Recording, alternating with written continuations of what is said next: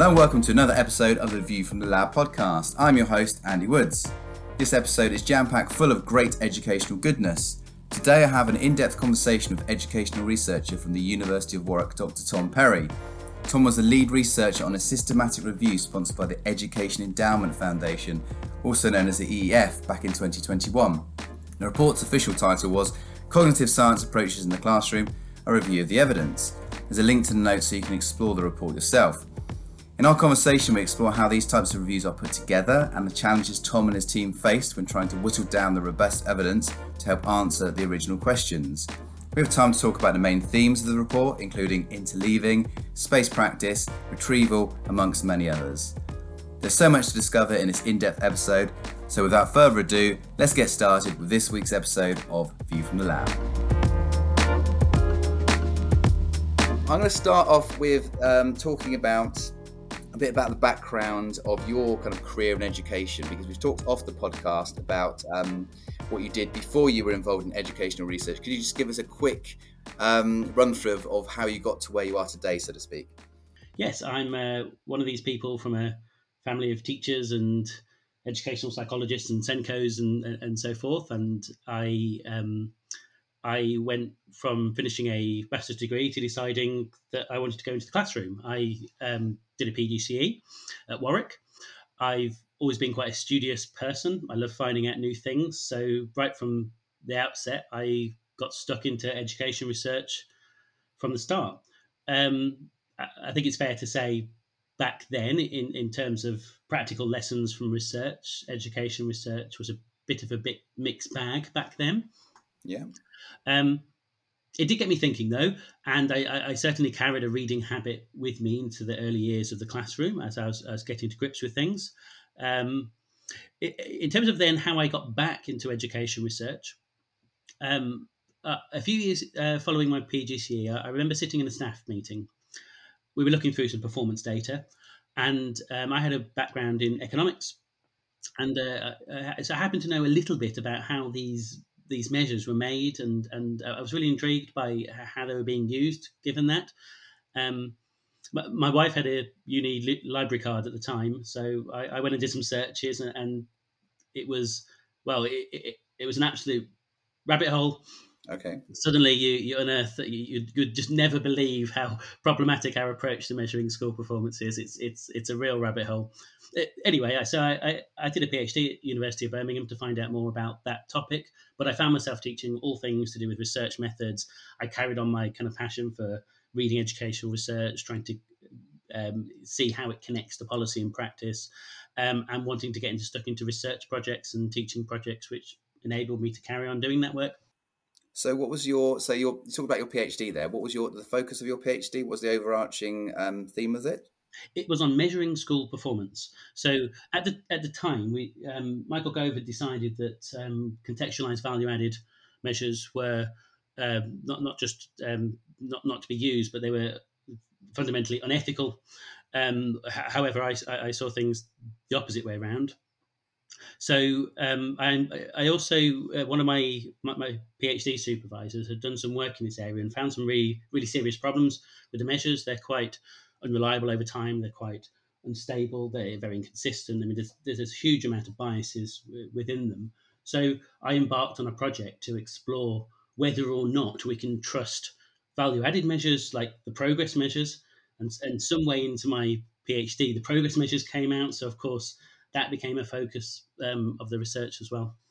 Yes, because I think that um, from, from my time in the classroom as well, knowing that kind of these external me- measures that um, uh, external bodies put, put on you obviously changes the behavior of the people within the within the institution within the, within the classroom. And and as you say it's important to be able to question that and, and trust whether that obviously the data you're getting is is a, a, a realistic um, representation of what is happening in schools. Would you say that's true yeah I, I, I would frame it more as that there aren't obviously perfect measures of performance but i think we need to know what the main um, pitfalls are uh, and the main problems with them are.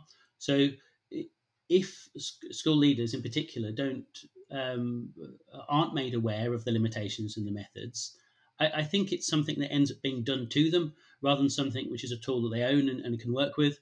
Um, so, uh, I would frame it a bit more like that. We've got some very sort of problematic measures and data around, and it can be used sensibly, it can be used judiciously if you know how these measures are produced and, and what some of their uh, issues are. Um, so, so some of the research was to dig into that and, and find out what those were. Mm, and I guess the part of the education for people I, I assume is when you do these big studies is that is it's trying to get get across the limitations of studies sometimes because people want almost straightforward, quick answers to things and saying this is going to have this effect, this is going to have this effect. And sometimes you find that some people don't dig into the the possible nuances in in whatever you've been you know looking at. Yeah, and also especially, uh, I mean, it applies to cognitive science too. I think it, it's it's quite a technical area, so mm. you, you, can very quickly get lost in the technicalities. And uh, as you say, I think it, rightly people want something which is uh, easy to understand and, and, and quickly relevant to what the problems that they are trying to solve. Um, I mean, me personally, I'm very interested in some of the more arcane technical aspects of this, but uh, uh, what, what school leaders, policymakers need to know with measures and what teachers, school leaders need to know around cognitive science is the, the specific things which affect how they might do their practice differently. Even you know they don't they want don't want some of the minutiae that you get in the research. Um, but it's difficult to know how much to communicate. You, have all, all, research is limited. All uh, um, evidence and findings is are incomplete or imperfect some way. So, to what extent do the people who use those findings and use those data, to what extent should they be aware of those? Yes, I was going to say it's a it's a it's a balance between you know giving people firm kind of um, over overarching ideas to take away, and also but obviously being careful with, with um, you know thinking about the evidence and, and where it came from and, and, and, whether it's applicable to their particular scenario. So um, I wanted to move on to the EEF now. So um, EEF is a a big a public body educational endowment foundation. Um, how did you get involved with that organization in terms of your academic um, link to it? How did that all get started, and uh, what were the first steps that began that project? Okay, um, so uh, I suppose the first thing to say, and uh, and I, I realize this isn't immediately obvious to people reading EEF reports, but the way they work and, their overall setup is they have a core EEF team of people who work for the EEF, but uh, uh, and of course the research, research schools network and uh, affiliates are part of that. But when it comes to the research projects, they, they want a degree of independence from the organisation to the people who do them. So they put out competitive contracts for people to bid for. So in this particular case, it, the EEF kicked kicked the ball off for this with a with a, a, kind of invitation to submit bids for a contract, which would do a systematic review of cognitive science. So I was um, working at University of Birmingham at the time, and we we assembled a team to bid for that contract. So we were working as a contractor for the EEF, um, but the EEF are very clear that the researchers need to be able to have um, uh, independence to write the, the results up as they see fit, to to to to have that that kind of independence of um, uh, to, to reach an independent position on it outside of what the EEF may or may not um, believe to be true. So I think that's incredibly important. And I'd also add that the EEF are incredibly supportive, and we had a really close relationship all the way throughout the review. So I was regularly meeting um, people from the EEF, and I, have I've since um, continued dialogue with them about cognitive science as well. So um, th- th- there is a degree of separation, but there, there's also a, a, a um, how do you say like a, kind of mutually helpful relationship um, between researchers and the EEF. So you were leading up the research. Who else was involved in this research project? Yes, so we had a, um, a, a, a, very big uh, team involved on the research, which um, brought together three organisations as partners. So the, the three organisations were the University of Birmingham, where I was, uh, the Centre for the Use of Research and Evidence in Education, who are experts in CPD, in the use of research, in the translation of research. They are experts in knowledge mobilisation and and how we can develop evidence informed practice. And we also were partnered with the Brain Can Do Centre at Queen Anne's Caversham. And um, they um, are literally doing this on the ground through in their own school and training others to do to, to do cognitive science. they're running their own research projects. They have a research activities uh, going on there as well. So they're producing CPD programs. Um, we connected this bridging and practical expertise and knowledge uh, with the team at University of Birmingham, which includes experts in cognitive neuroscience, in cognitive psychology, in um, um, educational uh, sociology and uh, uh, anthropology as well. Um, we, we, we, so we had a huge team of experts with diverse interests and expertise brought together. Um, I, I for me, I, I'm, uh, I'm someone who's interested in evidence and evaluating and reviewing it. So I was just enormously privileged to work with all these very interesting people with enormous uh, amount of uh, expertise in their respective areas. I was I was the, the person trying to hold this um, very diverse and interesting team together, and it was it was a, it was a real privilege to do so. Sounds like a big big project, but an exciting project as well. I know we talked also off the podcast about um, this idea of cognitive science, but what often I get difficulty is this eh, this d- difference between when people talk about neuroscience, people talk about cognitive science, and I think people do get confused those two terms. Is there an is there an easy way to kind of talk about those two things and how they're different um, uh, in terms of separating them out? Could you could you uh, elaborate on that? Yeah, that, that is a very common question, and uh, it, it's it's something we we try to think carefully about how to communicate best in the report as we as we introduce it. Um, I would say that cognitive science is the most general term here. Um, cognition, uh, cognitive, we we are primarily concerned with thinking and knowing. So when, when we're studying cognition, uh, we're often interested in a, a, a, set of connected things relating to memory, attention. Um, it, it, it's it, it's about how um, our brains bring together ideas and hopefully commit them to long term memory. So you've got this phenomenon, cognition, being cognitive. Um, so cognitive science is the science of that. So uh, how might we understand how cognition works? How might we understand how knowing and thinking works? Well, this is where things break out a little bit because there's lots of different disciplines which have a say on that. Um, so if you're a neuroscientist, you're someone who studies the brain at the level of uh, the processes it uses at the level of um, synapses, and uh, you, you, use um, sort of brain um, monitoring, scanning technologies to look inside the brain to see how, what's active. You, are almost interested uh, in the, the, the biology of the brain uh, uh, as as much of of what it can create. So Obviously, if you're trying to understand cognition, understanding how the brain works is enormously important. So, hence, neuroscientists have a really important voice in cognitive science. We also get cognitive psychologists because, of course, it, people would argue perhaps that we we get more readily usable results from not looking at necessarily the level of kind of synapses and neurons, but actually looking at how we think uh, on a more sort of psychological level, like what, what, what is it to think and know? Um, and it's of course psychology who has the kind of biggest say in, in that area of thinking about cognition. So the cognitive psychologists are doing cognitive science from a psychological perspective, and cognitive psych, uh, psychologists are often doing uh, sometimes laboratory, sometimes classroom studies where they're giving people um, learning or attention focused tasks to see how the brain uh, processes information, to see how the brain records and collects and retrieves information.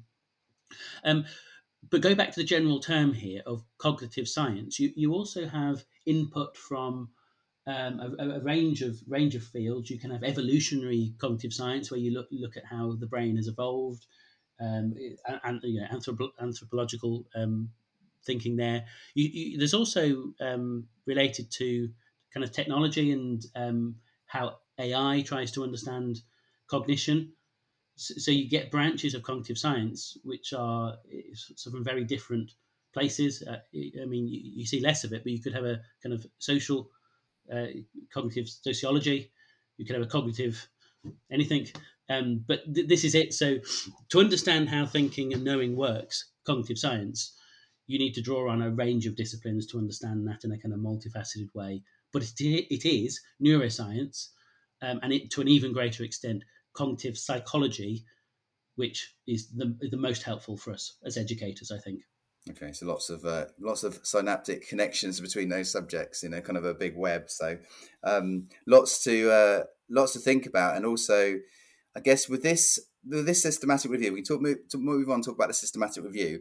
Um, my um, our, my perception before I, I looked at some of this educational research was that educational researchers were the people who went out to the classrooms, did the, did the hypothesis, did the testing, came back, um, wrote up the results, and then made some conclusions. Now, this was a much bigger project, really looking, surveying lots of different research across. Um, well, I guess you can tell me whether it's the UK, the globe. So, could you tell me a bit about this idea of a systematic review and um, and explain what what's how how is that carried out? What kind of decisions do you need to make out to even get started on something like that? Um, so I, I, would make a couple of distinctions. The first is between primary and secondary research. Primary research is, is basically when you go out and collect your own data. So your image of the education researcher there is someone who comes to a school, collects some data. They're doing some primary research. They're collecting new data. They're going to analyze it themselves and write it up. Yeah. Um, and and that, that's all very well, but we, we end up building up a literature from primary research. At some point, it helps to start to do secondary research where instead of collecting your own data, you draw on the data that are already out there. Yeah. So secondary research, you're drawing on the literature, perhaps in the form maybe you do a systematic review. That's a form of secondary research. You also have secondary research can use an existing database. So if I'm um, doing a research study using the national pupil database, the big kind of census record we keep. That'd be a form of secondary research because I'm not going out collecting my own data. I'm sort of drawing on something we've already um, um, pulled together. So, okay, so let's talk about the, the this, this systematic review concept. So, I, suppose it's it's best to start with the traditional literature review, where where we get some research papers and we summarize them and we say what they say and we, we, we you know we put it in the front of our um, briefing or our uh, research paper or whatever it is we're working on.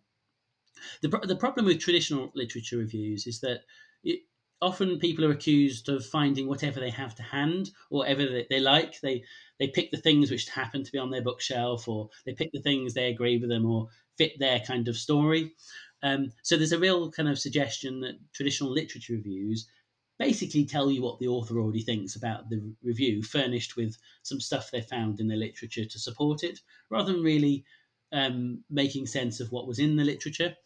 Um, I, I, think the second problem is, is, is that the with the literature, the in any topic, um, that you'll get positive and negative results. So you'll read one paper which says something's a great idea. You read another paper, it's a terrible idea and then you read another paper, it's a great idea again, and suddenly you're really confused and you're not quite sure what, what, what, what things look like.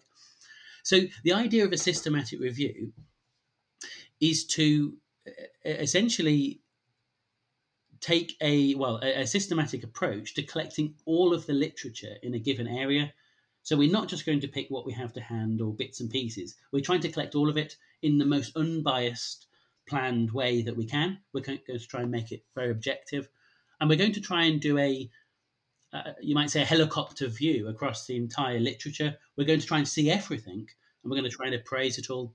So, what that looks like in terms of process is you have to pre-plan um, all steps of a systematic review wherever possible.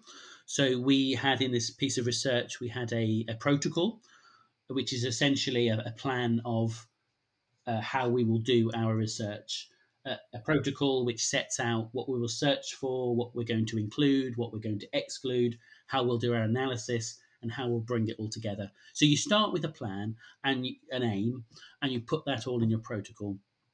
You then set out a series of search terms and you put them into these major education research databases. Um, we searched, I think, in total around 20 different collections, all in about, I think it was around eight major databases. Um, so we we really searched for everything out there, um, and we put our predefined search terms in, and we got a huge, huge, huge number of results. It was I think it was over forty thousand uh, research papers uh, were located using our searches. Then what you do with that, you have um, essentially you need a decision rule of what to keep and what to get rid of. We call them eligibility criteria. So for us, for cognitive science, um, we we in particular cared that the piece of research had been done in the classroom. We didn't want anything that was done in the laboratory or looked artificial in, in, in some way. It had to be done in the classroom. We wanted research to be done for children of school age, so between three and 18. A lot of the research has been done at higher education, but we, we, we wanted to exclude that. We wanted to look at just at school level studies. Um, and we also had criteria about the quality of the research. We wanted there to be a credible um, either experiment or quasi experiment which had taken place. We wanted there to be credible outcome measures, things that we could use to, to know that this is a study which we might be able to conclude something about whether cognitive science works in the classroom on. So we had this big list of eligibility criteria, and then we had a very, very big job of going through 40,000 papers to screen them out to find which ones do and don't meet the eligibility criteria. After all that sifting and screening, we got down to about 500 studies which met our overall criteria, which we think is the literature on applied cognitive science in the, in the classroom, uh, at school level at least.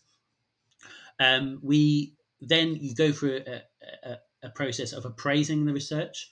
So in the initial instances, you're just looking at whether it's a, a, good trial or not, or whether it's the you know it's the right focus, whether it's relevant or not. But then we did a very uh, we had a couple of tools and we systematically went through and appraised, basically we evaluated each of the studies.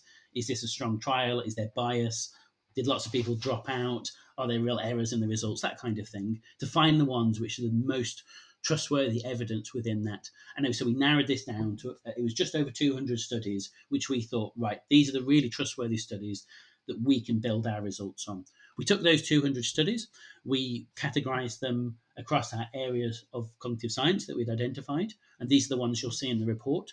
And then we went through a process of pulling those together to, uh, I suppose you might say, synthesize to bring together the results in each of the areas so, of our 20 studies or whatever it was for retrieval practice, what's the big picture? Do these suggest it works or not? And what do they tell us?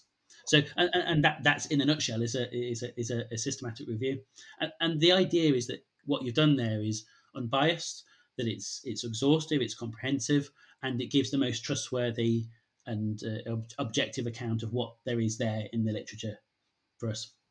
And I guess uh, you talk about the process. I was just thinking about you know the big process you went through. I'm I'm assuming actually systematic reviews are relative well rel- relatively new because of the, the technology or able to scan so many um, research documents. I suspect in 1982 this would have been a harder thing to do in terms of the the physical um, work you'd ha- in terms of researching different papers. Obviously, technology must have played a part in the sense that, as you, as you say, kind of filtered them down into the, the studies that meet your particular criteria. So technology played a big part, I guess, in terms of helping you in this project. Off the top of my head, uh, I, I, see discussion of systematic review. I think it's back to about the 80s. I, am guessing a little bit here, but I'm just sort of thinking of papers who have touched on some of this.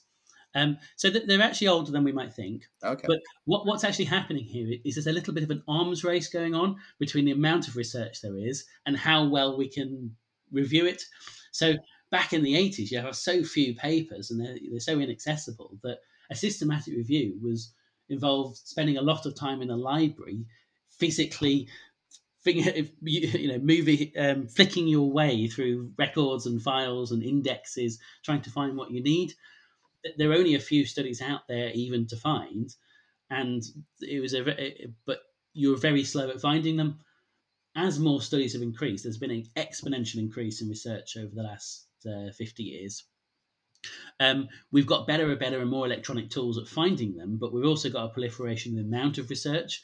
Um, and I think we're heading to an era where we have algorithms and data mining techniques used to trying to pick things out of an increasingly unwieldy and large uh, evidence literature base. So yeah, it's more of an arms race than a kind of recent recent uh, phenomenon that's turned up.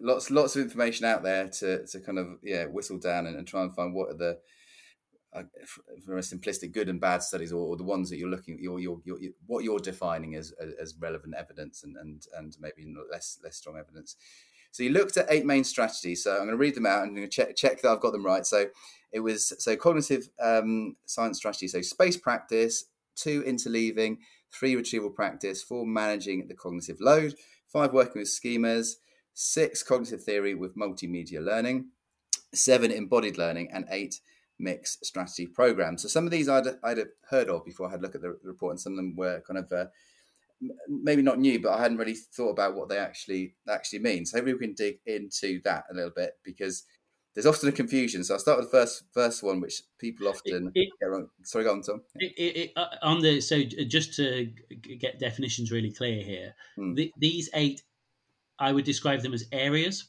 Areas. Okay. We've, we've actually got some strategies within them. Right. Okay. Okay. So, so. Um, for for example, one of the um, um, let's say the spacing one, yeah, um, we actually have two strategies within space practice because when we read the literature there, we found the general area, which is space, the spacing effect, and, and, and, and using that. But this led some people to want to space across lessons where you spread the learning out from lesson to lesson or to week to week. Whereas there were other examples of people spacing within lessons where they're doing 10 minutes on something and then 10 minutes on a, a, completely different task and then back to the first thing in 10 minutes. So we split that into two strategies of uh, a, a, almost a kind of planning across lessons spacing strategy and a this is what you might do within a single lesson strategy. So that in total there were 14 strategies which sat underneath these eight areas. Right. Okay. Um, because I was thinking, I mean, that's space exactly as you, as you said there must have been such variety of you know you could space across a week you could do it a month you could talk yeah. about what you do during a school year you could you know so there's so many differences within within those two things. I mean within the um and i guess it kind of linked and i thought that that retrieval practice i suppose you can't almost detach it very easily from space practices because it could have been retrieval practice is one of those things you could have been doing within your space practice trial i'm thinking. Yes and you are not alone. People in a single breath and unproblematically say space retrieval practice. It's it, it's such a uh, um, um, it's such a connected set of ideas, which in, both in principle and practice work very well together.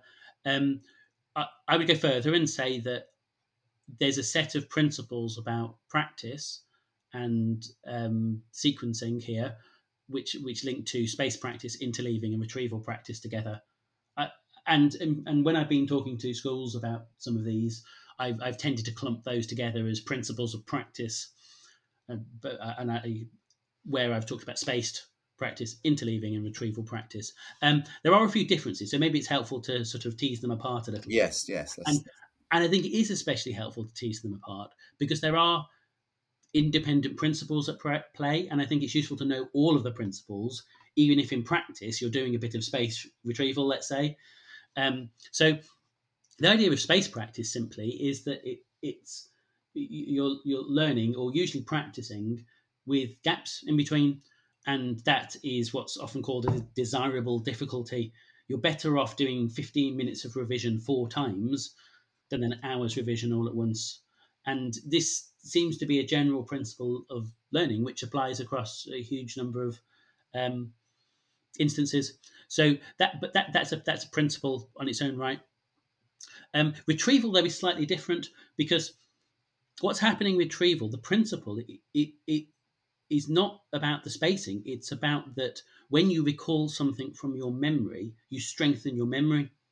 And what that means is we get a testing effect and we get some really interesting studies where like let's say a control group is given a piece of text to reread they just reread it while a uh, an experimental group get a test on the same piece of text, and we keep finding that the group that's tested actually learn more than the group that reread the text.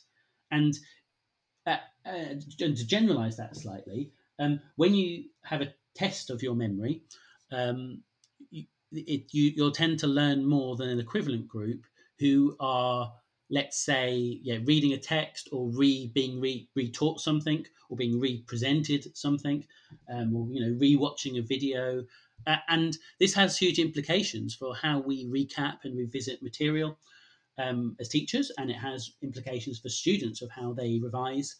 and again, this is another example of a desirable difficulty because when students watch that video again or you know they they go you know they read their textbook page again. They have this lovely feeling of familiarity and they feel they know it and they feel they're getting more information. And they say i've learned more and I'm, I'm much happier about this. Whereas the students who you've given the same information but as a test they say it's been really tough and challenging and they've really hated it and they don't think they've learned anything. But it turns out um, they, they've, they've learned more. What's happening here is that how every time we've learned something, it, it's, it's slowly fading in our memory. Uh, a famous Ebbinghaus forgetting curve was an attempt to describe r- the rate at which that forgetting happens. Um, when we um, retrieve something from our memory, we're essentially telling our brain that this is useful information and it should consolidate it, it should hold on to it. So if every time you test yourself on something, that memory gets a bit stronger so everything you can retrieve, you should be retrieving because it will consolidate the memory there. And that, that's a slightly different principle to space practice. So when we do space retrieval practice, we're combining those two things together and saying you will learn more when we space these things out, and you'll also learn more when it's in the form of a test rather than the form of just a rereading something or recapping something without any form of kind of test there. Um, but you can do both at the same time because if you're doing a quiz every day, let's say a recap quiz, you're doing space retrieval and you're ticking both principles. Um, and just to throw that for the sake of completion, while we're talking about practice, uh, the interleaving idea is again, it's another example of a desirable difficulty that where there is a topic which um, it's useful to either connect or sort of separate out, like maybe addition or subtraction problems. They superficially look quite similar, but there's obviously a different uh, operational process to do them. If you interleave, you move between those two topics, people get better at separating those two things out. We, we don't have evidence on this, uh, at least not in, in our review, but I would speculate things like if you're teaching, let's say, similes, metaphors, let's say, um, you'd be better off moving between similes and metaphors and back and forth, giving mixed examples, than you would doing a block of similes and a block of metaphors.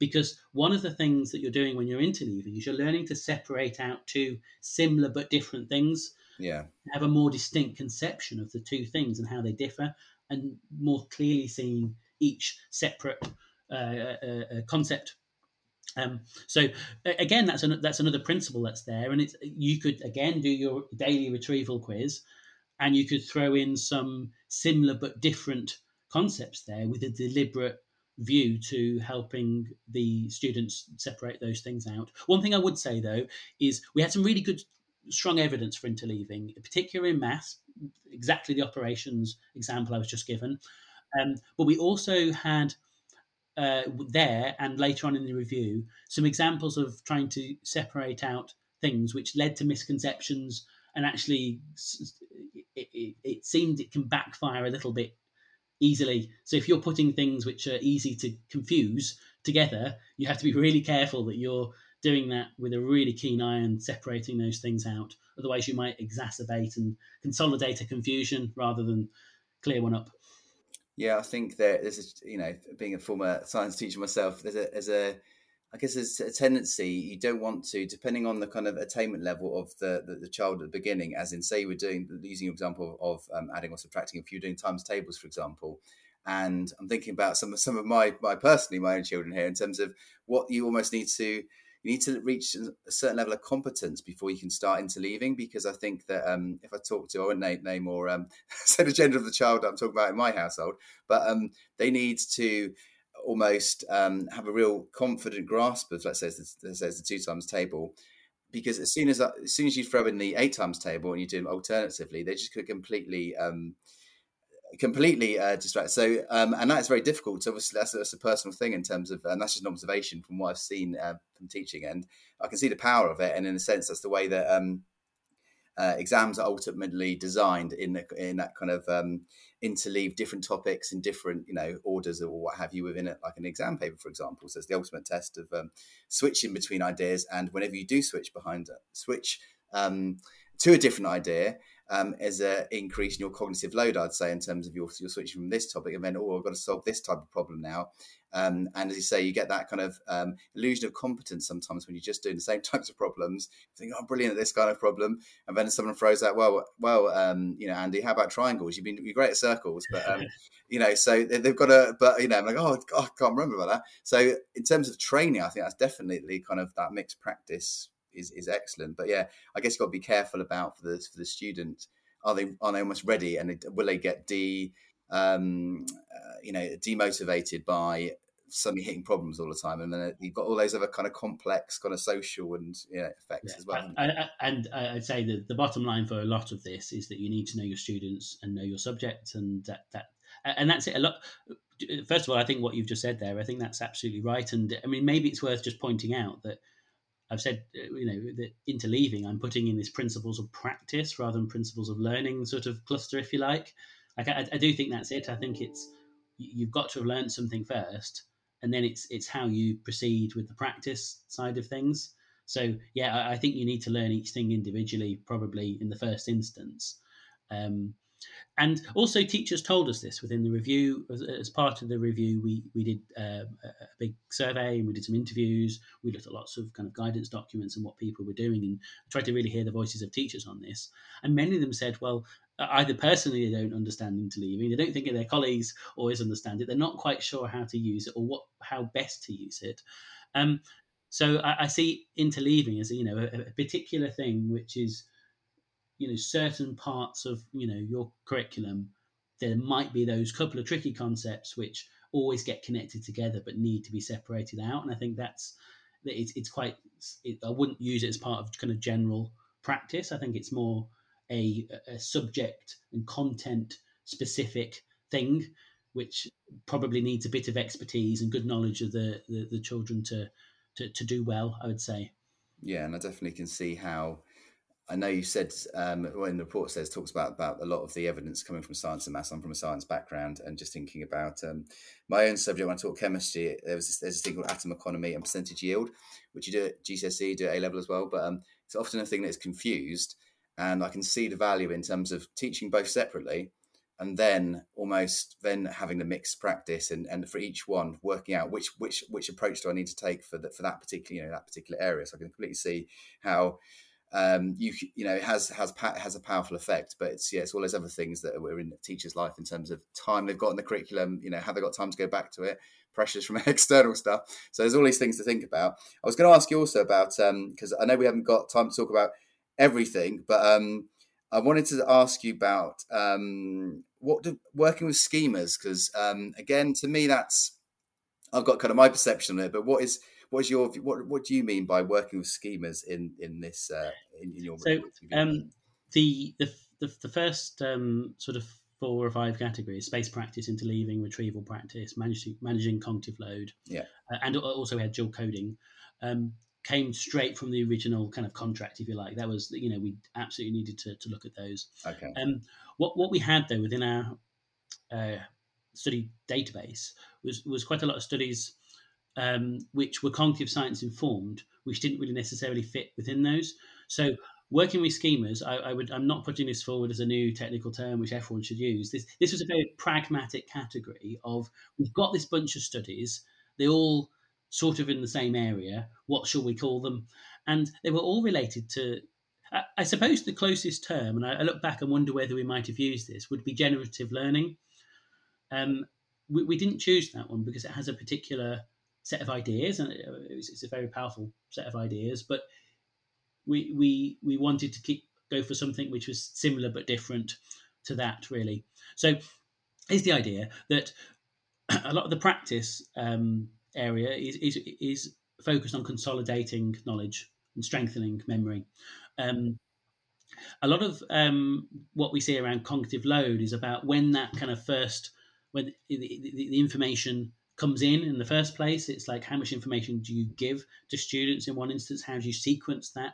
How do you make that manageable? it's, it's, often kind of very, very relevant for obviously very new uh, topics in, in particular, but, but has more general relevance, of course. But then once you've got this sort of initial learning of something in place, and perhaps you're not looking to um, consolidate it through retrieval practice. What else might you do with it? And the answer is often, well, you often try and elaborate and extend learning. You try and improve it, you add, you add to it, you connect it with other things. So this working with schemas category is is one where there are a group of studies which have taken something which has been initially learned and then has looked to develop that learning more to, to make it more in depth to give it more breadth um, and I mean, just an example, a few of the strategies in there. It, as I say, this is quite a pragmatic category here um, of, grouping the studies we had together. Let me let me see. Hang on. Um, right. So one of these was around um, uh, either concept or knowledge mapping or kind of organizing it in some way. Does it help students to have some overview of what it is they're learning? In some way. So that could be a knowledge organizer, it could be a concept map, let's say, it could be some kind of diagram which shows the overall space in which they're learning. So we we looked at uh, various strategies around, say, concept mapping or not, yeah, using knowledge organize, organizers, which which worked with that. It we, we, we're looking at where particularly it's being used as a tool to improve learning in that space. The, the other one we looked at was um, schema and con- or concept comparison or conflict. So there seem to be a lot of things based on cognitive science looking at the role of cognitive conflict or cognitive dissonance, where two ideas which just are incompatible are put together in front of you. Um, and, and so, there's some really good examples of this in science where you put the everyday kind of human intuitive understanding of how the world works next to the kind of scientific vision of it. Like we might put um, uh, you know how how people think physics ought to work and how physics actually works together. We might put um, we, we you know, dropping the, the, the, the, two balls off the Eiffel Tower. No, it's not the Eiffel Tower. It's the Leaning Tower of Pisa, isn't it? Um, uh, uh, uh, using different materials and the kind of intuition that we have around physics is, is that one thing's going to happen. They, they, you know, the heavy thing's going to drop faster, yet our understanding of physics is it, it, it, that's not how it works. So there, there are a few examples of that where deliberately two different concepts of the same thing, usually a scientific versus an intuitive concept, were put deliberately in front of the students in conflict in a deliberate attempt for them to compare and try and separate them out. Um, we had uh, quite mixed evidence, I should say. I think we're, we're back to the interleaving conversation a little bit here, but th- that seemed to backfire sometimes and it seemed to work brilliantly sometimes. So there seems to be, when you make those comparisons, those conflicts, sometimes it can backfire and you end up consolidating misconceptions. But when you do it well, it seems a really powerful way of um, helping children learn. Okay, and um, moving to, even further down this, I guess this is one that's also kind of came up was this, this, idea of embodied learning. Could you tell us a bit about what you what you what you meant by that, or what you decided to define that as? Okay, so this is a very uh, it was a, a, quite small area of the review, and it wasn't one that we searched for specifically in the outset searches. So I suspect there's quite a bit more literature on this than we were able to find. It was merely that meeting our eligibility criteria which did include general searches for cognitive science, brain based learning, that, that, kind of thing. Um, we had a, a, series of studies which which linked to this area in embodied learning. So embodied learning is the idea that um, we often think using our body and our thinking is connected with our kind of bodily movements. So we quite naturally, um, for example, uh, we, we think about um, um, we, we, we, we connect a movement or, or, something that we can do with our body to to something a concept that we might learn. So the, the, I think it's probably best through examples here because there are different ways of looking at embodied learning, and some more philosophical than others. But um, some things that we looked at, which which seemed to be quite promising, were things like gesture. Um, there seem to be studies where a gesture accompanying um, a concept. Um, and, and I should say, this is particular. The, most of the evidence here was early years to key stage three, and some of the best evidence we think was down in kind of primary school and early years. So let's say you're telling a story to children and you want them to remember a concept. you want to remember the story, it helps to embody it and do a gesture as part of that. Um, but we did have some really exactly nice examples. I think within this one, there's a very nice study, which was, I think it was called Playground Physics or something. They'd, they'd created some, I think it was like a, a kind of recording system on the iPad, and they, they, they went out and tried to put it the, the physics in action using their bodies, using you know apparatus, and using things in the playground, and they, well, yeah, they embodied the concept. They they used their body to um, learn to. So uh, I, am I'm, I'm sort of um, searching around here for for a kind of concrete example for you, but something like if you wanted someone to understand friction, I mean, you might tell them about friction, you might show them diagrams about friction and talk about it conceptually.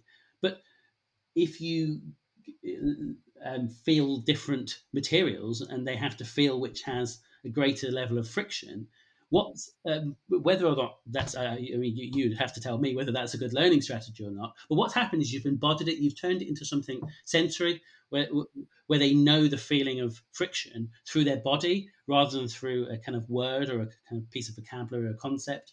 They, they, it's we had some studies as well where um, ch- children would we, we connected this a little bit sorry, I am jumping about a little bit. That's right. We, connect, we connected this slightly to our um, some spatial approaches like you get in maths. So sometimes it's often helpful to visualize things across space. So a number line, for example, pe- people often when they think of numbers, they, they, they, they think of them as spread out in space, almost in front of them, and they, they can sort of visualize how big or small that is.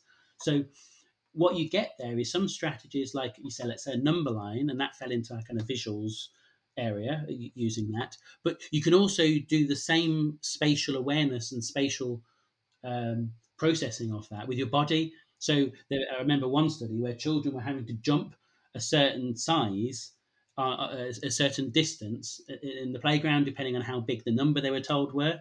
They were they were being told to visualize and embody the size of proportions. So, so, I mean, some of these didn't work. I mean, I'm not recommending any of this. I'm not. I'm saying that what what you get is is in embodied learning is thinking whether there's a bodily action or movement or something you can do with your body which will um, help you better understand the concept. I, I, should say as well, despite it being quite a small group, all of the studies in this area were positive, and, they, and we said in our review that we think that this is an area which has considerable promise um, and it, it, probably is um, it warrants a almost a systematic review in its own right to collect some of the wider literature. I know some of the wider literature will not be as positive, and I also think we've got a really difficult uh, set of things to sort out between some of the more fluffy um, and discredited ideas around like learning styles that you know make everyone kinesthetic learners. I think some of that doesn't look like it's supported by the evidence. So it's just movement for its own sake whereas some of it is genuinely supportive of cognition. And I, I, don't think we're quite able to separate that out yet. And I certainly don't think we're able to separate it out in a curriculum um, specific way or a pedagogically specific way. Um, but we, there, there were some studies which showed promise in that area.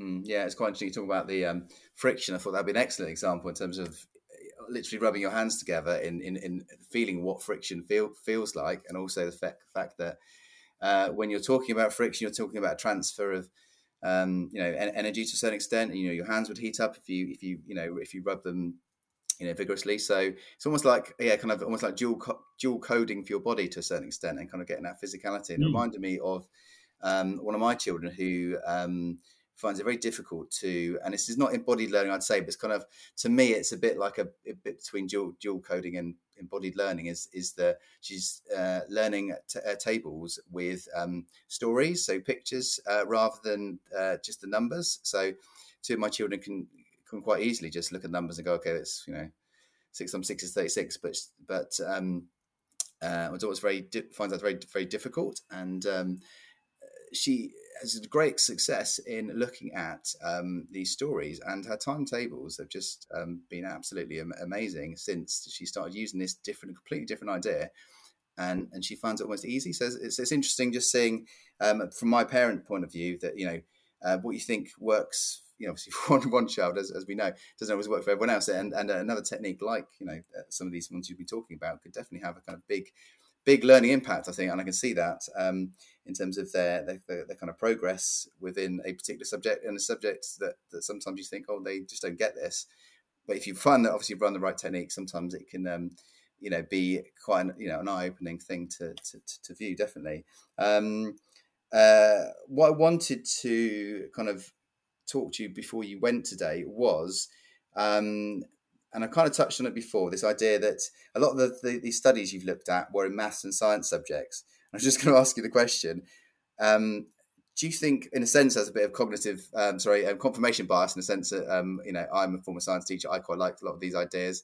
You know, do maths teachers like them as well? Um, is it just easier to judge the outcomes of kind of science and maths because it's easy to quantify, or easier, I suppose? Um, is there any, any comments you'd like to make about that? Yeah, so the first thing to say is is exactly that what you've just mentioned. Actually, when you're working with a subject which is slightly more technical and, and slightly more concrete in its learning outcomes, you can be right or wrong in a maths answer in, in a way that is much harder to be in English literature, literature let's say.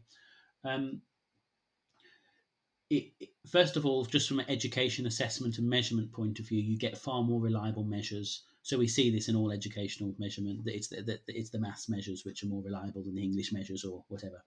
Um, so when you're a researcher, you know you, you think, well, uh, let, let's go with a really strong, robust, reliable outcome measure, and then maybe that's why you think maths and science. So that that's one possible reason. I think that there's something in that.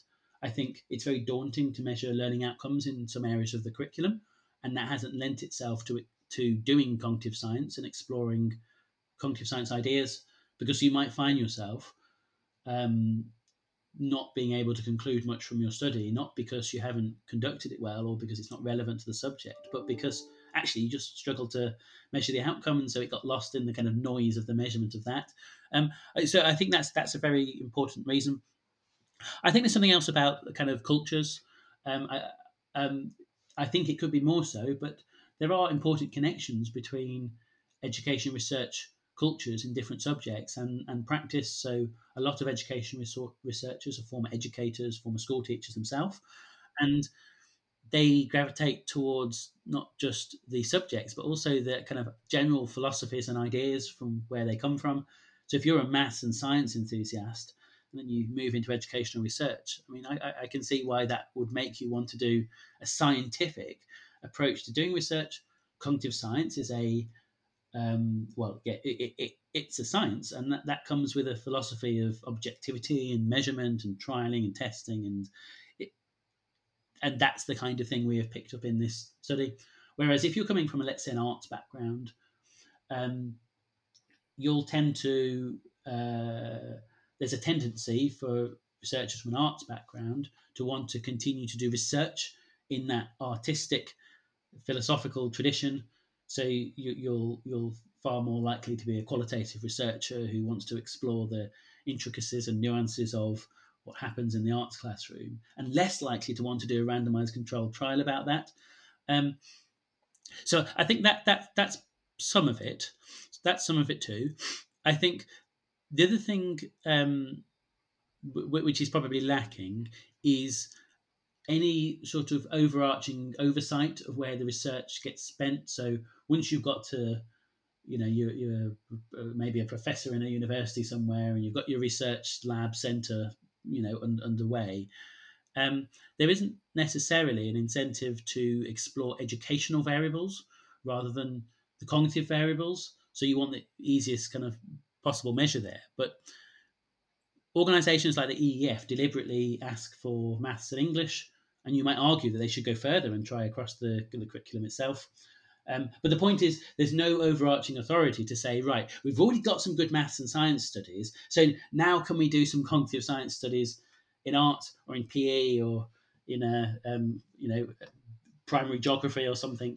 Um, there's not really that level of oversight of someone funding research which might fill in these gaps, um, with perhaps the honourable exception of the EEF, who are looking at future research trials and programs and, and seeing these gaps and wanting to fill them. So um, that's a good example of a, a large organization who, who is a bit more strategic than your individual uh, research center, let's say, sometimes. Okay. Um, now, I know that we've spoken about lots of things. We haven't had time to talk about everything um, in the time we've had today. Um, but I was wondering if you would um, would be happy to suggest thinking about um, kind of your own children. What would you like your the teachers that teach your children? What what kind of things would you like them to be doing in their classrooms? Having done this big systematic review, are there any things that you think, hmm, I think they should be doing a bit more of this? and maybe a bit less of that. Is there any kind of uh, su- suggestions you'd like to put out there that, that, that, you think they're looking quite positive and things that we should be trying with children? I think there's a huge amount of promise right across the board here. Um, we, we said, you know, our first conclusion was cognitive science matters. Teachers should know about these strategies and these principles. Um, there, there was nothing in there which seemed to um, uh, some of it was incredibly powerful. Some, even when we were identifying some of the, the, the problems, it was more uh, the, the, challenges of, of getting it working in practice. So, for example, like there's there's no there's no questioning, say, dual coding theory, for example. I mean, that's the basic science on that is fundamentally sound, but in our review, we found it was quite difficult to make it work in practice, and actually teasing apart the principles of doing it was really tricky. So,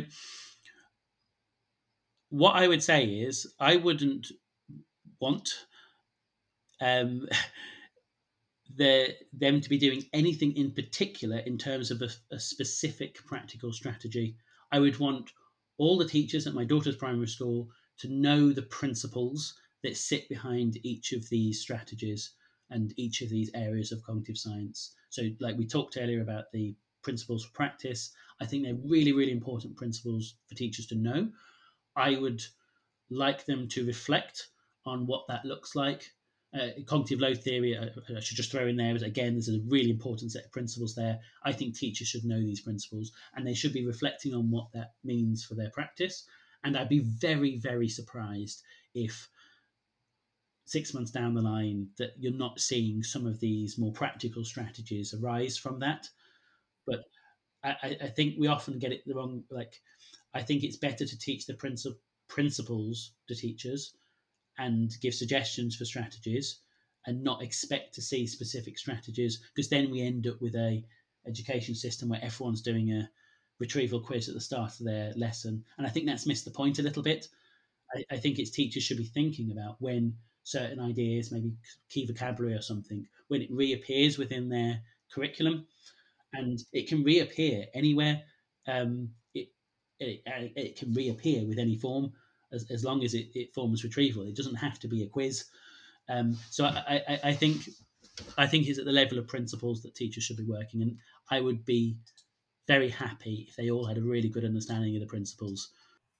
And yeah, I guess embedded into teacher training uh, in some form in these future programs would be really, really powerful. Um, so, my last question to you is um, thinking about obviously, there's a big systematic review, and you obviously looked at you know huge numbers of studies and looking at the different techniques and strategies. Um, having looked at those those studies, is is there one you would say you'd really like to find out some more evidence from as in you think it looks like a, or maybe that's confirmation bias perhaps? I don't know but um, um, is there anything you'd like to find a bit more information to kind of smooth off the edges and and, and find out a bit more? Is there any of them particular you're quite interested in just just intellectually yourself Oh, well, one of the the most frustrating aspects of doing a systematic review is you're going through so much really interesting research and you just don't have time to to Look at you know re- really really go into it in detail. Um, so I, am really not going to pick one study. Okay. Um, I think there's some really really uh, there's, there's, there's some absolute gems in there of um, uh, I think it's more some of the concepts that come from them. Um, the so I mean, just uh, okay. It, this has just bubbled to my mind, so I'll say it. Um, there's one study looking into something called seductive details. Okay. Seductive details. There's a series of studies we found which were exploring the use of kind of more concrete or more abstract abstract examples to help people understand things. Um, I remember this one study was talking about seductive details and saying that you, you can sometimes have a situation where a teacher tries to give a really nice concrete example and they say, "Oh yes, well it's like." It's like this, and they tell an anecdote or a joke, or they talk about their children or something. And we, you know, we've done this today. It's naturally what you do to say, well, here's how to ground this in something real. Um, but then you find that some students remember the seductive detail, but not the concept they were supposed to be remembering. Okay. So yeah, I, I, remember reading that study and thinking, oh my goodness, because well, you know, certainly when I teach, I'm like I teach research methods which can get nastily abstract in places. So I'm telling all these kind of anecdotes and jokes and interesting stories about the, you know the people who made these theories and things. And I just think, oh, I wonder how many of those are the things that my students will remember rather than the thing that I actually wanted them to remember. So I think if I wanted to go into one, I'd probably want I'd probably want to know a little bit more about seductive details. I know that's slightly off the main course here, but that's the um, and I suppose my more general comment is, um, I, I, kind of very much like to make this point, is that where we are with cognitive science, and I think people haven't necessarily awoken to this yet, is that we have an, a really, really strong and really impressive evidence base from the basic science. So it's back to those neuroscientists, um, um, those um, cognitive psychologists. But all of that has deliberately and understandably focused on the cognitive variables. They care about the memory. They care about the you know working memory overload, attention. It's about the the, the, the cognition because that's what they're studying. But what really matters to teachers is, is in, incorporating that into this much wider set of concerns for teachers. It's thinking. I mean, I would if I had to pick three things that you know to look at the first time. You know, if you walk into a classroom, I'd say, well, it's the teacher and the teaching it's the curriculum. It's, it's, what, what what are these children learning, and it's the children themselves. Who are these children? What do they know? What what, what do they like? What do they what do they do? It's the children. It's the curriculum, and it's the teachers. And of course, cognitive science has deliberately controlled out all of those variables. There is no there's no study I know of or that we could find which saw whether retrieval practice worked better with early career teachers rather than experienced teachers. And we touched on interleaving earlier, I, that would be really, uh, particularly for that, a very, very important thing to know because interleaving is something you can get wrong quite easily. So this teacher variable has been excluded. Most of the studies were delivered by the researchers themselves, sometimes with the teachers literally sitting in their own classroom in the corner. Sometimes the lessons were scripted, sometimes they were by computers.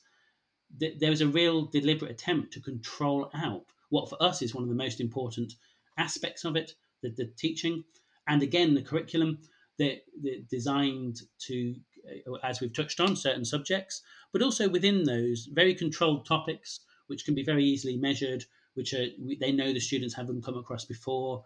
There's a certain control there as well. And again, with the students, there's no exploration really that, that we could see of that there was some exploration of prior attainment, um, but very little elsewhere in terms of other pupil differences that we might think to think about. Um, and that's a real surprise to people because what we've got therefore is a really strong set of um, ideas about how the brain and how memory and learning and thinking works. And we've done some, and people have interpreted that and come up with some brilliant classroom strategies, which I think plausibly stem from that. But we just haven't tested that in the natural environment, as it were, in a kind of realistic setting. And in the mixed strategy review, um, the, the, the, area of the review where we actually have done that, there were big studies, 10,000 students and you know, hundreds of schools. We actually got really disappointing results, taking some cognitive science ideas, putting them in the curriculum, putting them in CPD. When we try them out in realistic conditions with real teachers, real students at scale, we get much smaller effect sizes. It suggests there's a real gap there yeah. between the potential of cognitive science and what we're currently able to translate into classroom practice and school curriculum. I think there's a lot more potential out there, and and and just to say, I mean, I think the brilliant work being done by teachers, school leaders, um, you know, researchers who are well connected with practice to describe what it might look like in the classroom is excellent. And I think alongside that, places like the EEF should be doing robust classroom trials of some of this, so we have some of that applied evidence to, to, to support that. So it, it's slightly long winded, but coming back to your question here, the, the, main thing I would think about when reading through the review, um, a lot of the papers was I would love to try this in practice. I, it's brilliant that you've done this in this really controlled way. Um, in our review, we had things which had to be in the classroom, but that doesn't mean they couldn't be controlled. And I thought, great, I'd love to try that across the trust, across the local authority, across the school. And I'd like to see that how, how that played out over the next six, 12 months. Yeah. Um, so I think that was my, I want to know more. It was always, I wonder what that would look like in a really realistic conditions. How would that play out? And that's what I'd be really interested to know more about well, hopefully someone is listening to the podcast and they might be at reach out to you with an offer um, sooner, sooner, than you think, Tom. Uh, thanks so much for for joining me today. It's been a fascinating, interesting conversation, and I know we could probably spend three hours talking about it, but um, we have to end it there today. Uh, but thank you very much for joining me on the podcast today. It's been an absolute pleasure, Andy. Thank you. Thanks again for listening to this episode. I think you'll agree that this type of review is so important these reports help teachers make informed decisions on which strategies could be useful in their classrooms, and more importantly, any limitations they may also have. If you have time, I recommend you follow the links in the notes and find out some more for yourself. Hope you enjoyed the episode, and as always, feel free to get in touch if you've got any suggestions for future guests for the podcast. My email address is andy.woods at pearson.com. Until next time, goodbye.